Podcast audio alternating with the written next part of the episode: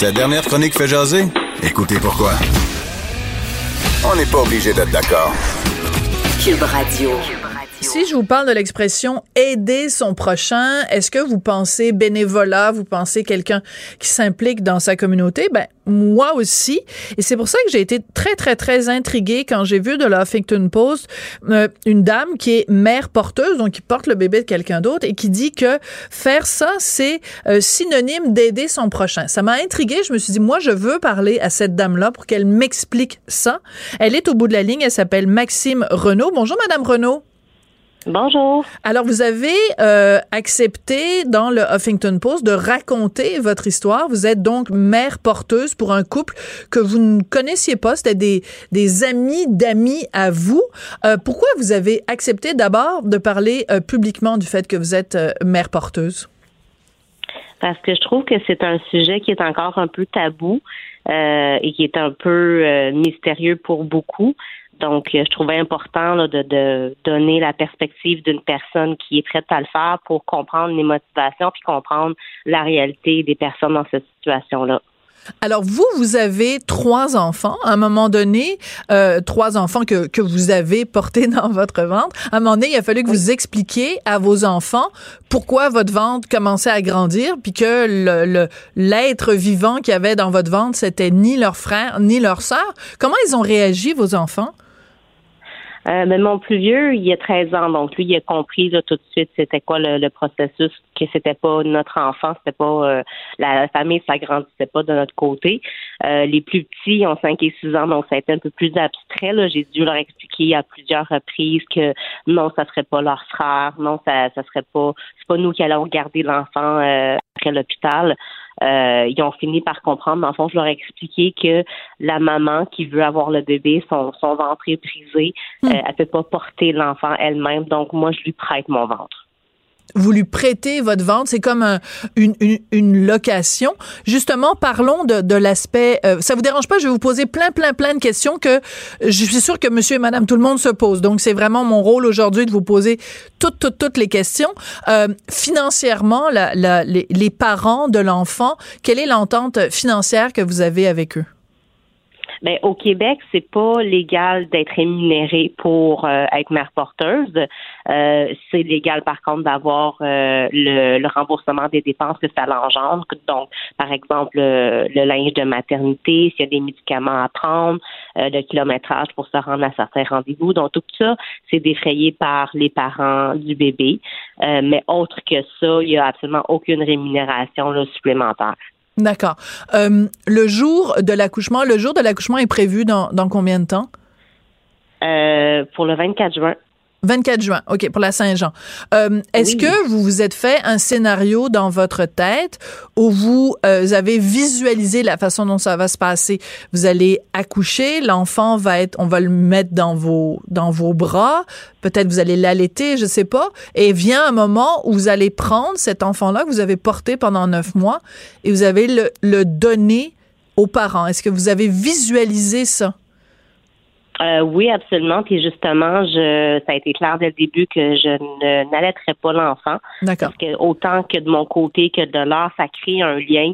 Euh, puis moi, au niveau hormonal aussi, ça va rajouter une charge. Donc, euh, on a décidé tout de suite que je n'allaiterais pas. Dès que l'enfant sort, il va être mis dans les parents, dans les bras des parents. Est-ce que vous pensez que vous allez parce que je comprends là qu'il faut pas que vous vous attachiez à l'enfant en même temps quand on porte un enfant on veut pas non plus que ce soit comme juste un, amas de chair qu'on trimballe avec nous. Il y a forcément un, une côté de, tendresse et de bienveillance envers l'enfant que vous portez. Donc, comment vous, vous équilibrez ces deux émotions-là qui sont très, très différentes? Euh, en fait, moi, comment je vois ça, c'est que euh, cet enfant-là, je, je, le sais que c'est pas le mien depuis le départ. Avant même qu'il soit implanté dans mon utérus, je savais que c'était pas le mien. Euh, donc, tout au long de la grossesse, comme je l'ai mentionné dans l'article, euh, dans le dans le journal, j'ai je me suis mindé que c'est pas mon enfant et tout au long de la grossesse, j'ai pas la même tolérance non plus. Je le sais là, que c'est pas mon enfant. Donc quand j'ai des nausées, c'est pas comme yeah mon enfant s'en vient. Tu sais, non, c'est plus difficile que ça. Euh, mais de l'autre côté aussi, c'est juste tellement un beau geste que moi je trouve que ayant connu les problèmes de fertilité puis les, les fausses couches, Mhm. je sais c'est quoi le, le- la détresse là, que les parents puissent, euh, peuvent vivre présentement de pas être capables d'avoir leur enfant. Donc, pour moi, quand vous dites visualiser l'accouchement, de remettre l'enfant, c'est ça que je visualise. C'est mon Dieu, c'est enfin l'accomplissement de leur rêve. Hmm. J'ai pu participer à ça. Pour moi, c'est juste un wow. là. Il n'y a pas aucun négatif. C'est sûr que je vais avoir un attachement envers l'enfant, mais plus à titre comme par exemple ma nièce, mon neveu, pas comme mes enfants à moi. D'accord, parce que c'est pas parce que dès le départ, donc l'ovule n'est pas le vôtre et que le, le le le ce qui a fécondé l'ovule, donc le, le spermatozoïde, c'est pas non plus votre conjoint. Donc c'est comme c'est un c'est un enfant que vous portez dans votre corps, mais qui n'est pas votre enfant. Donc c'est la distinction que vous faites. Ça, je comprends fort bien. Euh, dans votre entourage, la réaction, parce que je veux dire, vous en, vous en cachez pas, les gens dans votre entourage, votre famille, vos amis le savent. Euh, plus de réactions négatives ou plus de réactions euh, positives? Hum, je dirais que c'est 50-50. Ah Il y oui? a beaucoup de réactions neutres. euh, dans le sens que ah ok c'est intriguant tu sais qu'ils osent pas trop dire c'est c'est beau puis ils osent pas trop dire non plus que qu'est-ce que tu fais là dans ceux qui émettent une opinion c'est assez 55 je dirais il y a peut-être un peu plus on penche un peu plus vers le ah wow c'est beau ce que tu fais il y en a d'autres qui comprennent un peu moins D'accord. Donc, le côté « Oh, wow, c'est beau ce que tu fais », ce sont des gens qui ont compris votre vision à vous. C'est-à-dire que votre vision à vous, c'est c'est un cadeau que je fais à ce, à ce couple-là qui ne peut, qui ne pourrait pas sinon avoir d'enfants. Donc, c'est vraiment le côté euh, don de soi que ces gens-là perçoivent. absolument Et quand vous avez dit dans le Huffington Post que euh, ce, le fait de porter un bébé que vous allez pas élever, parce que euh, que c'était une façon d'aider son prochain, il y a côté, il y a un côté un peu euh, pas, pas, pas religieux bien sûr, mais il y a un côté euh, très euh, spirituel peut-être? Est-ce que est-ce que- est-ce qu'on peut aller jusque là? fort possible. Je suis, je suis quelqu'un de très spirituel, donc oui, ça se peut que ça vienne de, de ce côté-là. Mais pour moi, j'y crois vraiment euh, très dur comme faire. C'est simplement aider son prochain. Ils ont besoin d'aide, ils ont besoin de quelqu'un pour leur, les aider à avoir un enfant. C'est tout ce que je fais, c'est les aider. D'accord. Euh, Qu'est-ce que vous répondez aux gens qui sont euh, en train de nous écouter et qui peut-être trouvent ça euh, choquant? Parce que ça heurte leurs valeurs? Alors, je vais me faire l'avocat du diable. J'imagine que des gens pourraient dire, ben, dans le fond, t'es comme euh, t'es comme un, four, puis quelqu'un vient mettre un, gâteau qui t'appartient pas, puis toi, t'es en fait, la, vo- vo- votre corps est un peu réduit et juste un véhicule pour fournir un bébé à quelqu'un. Qu'est-ce que vous répondriez à cet argument-là?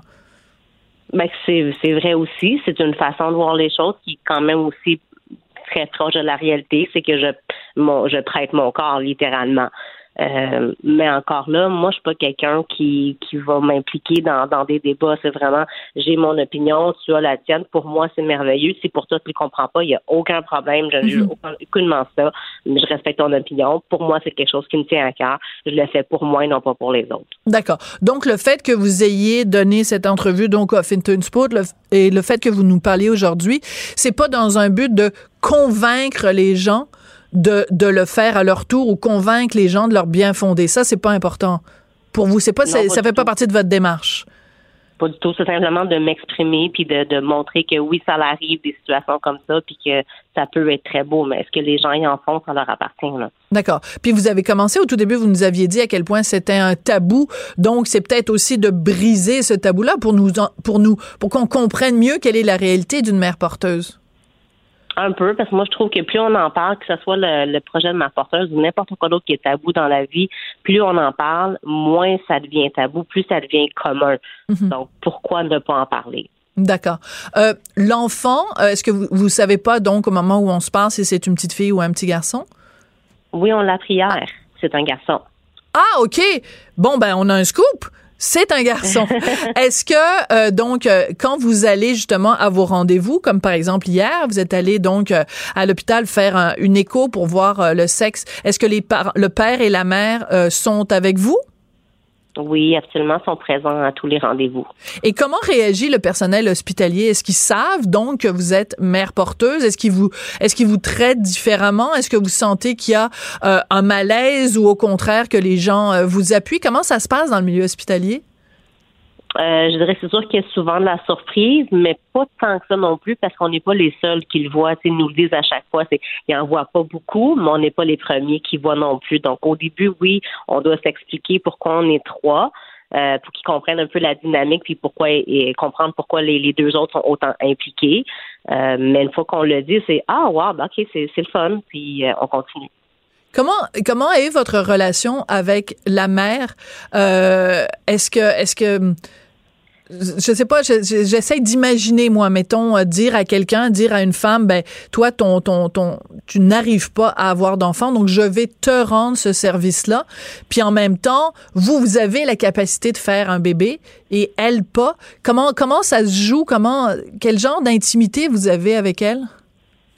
Euh, je dirais qu'on est très, très transparente l'un envers l'autre. C'est, ce qu'on s'est dit dès le départ quand on a commencé le projet aussi avec le papa, là, que on veut être transparent à tous les niveaux. Donc, s'il y a des moments plus difficiles, on s'en parle. Euh, mm. s'il y a des belles réussites, on s'en parle. C'est vraiment très transparent. Puis il n'y a aucune euh, animosité ou gêne de quoi que ce soit. Tu la, la situation, elle est telle qu'elle est. Elle a malheureusement un problème au niveau de son utérus. Elle ne peut pas rien y faire. Donc, on, on fait avec.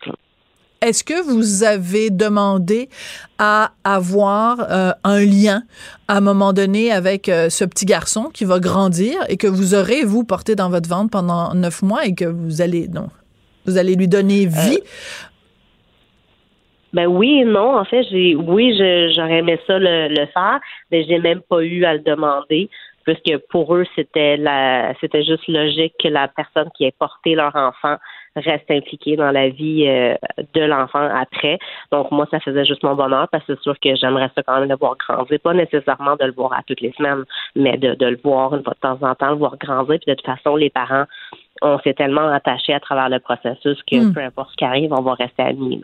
Oui, et, c'est important pour vous qu'à un moment donné, euh, ce petit garçon-là sache que oui, il y a sa maman et son papa, mais que vous, vous avez joué un rôle aussi dans ces dans ces premiers ces premières semaines et ces premiers mois de d'existence sur Terre, même si c'est dans votre ventre, mais ça va être important le jour où il va apprendre que c'est vous qui l'avez porté.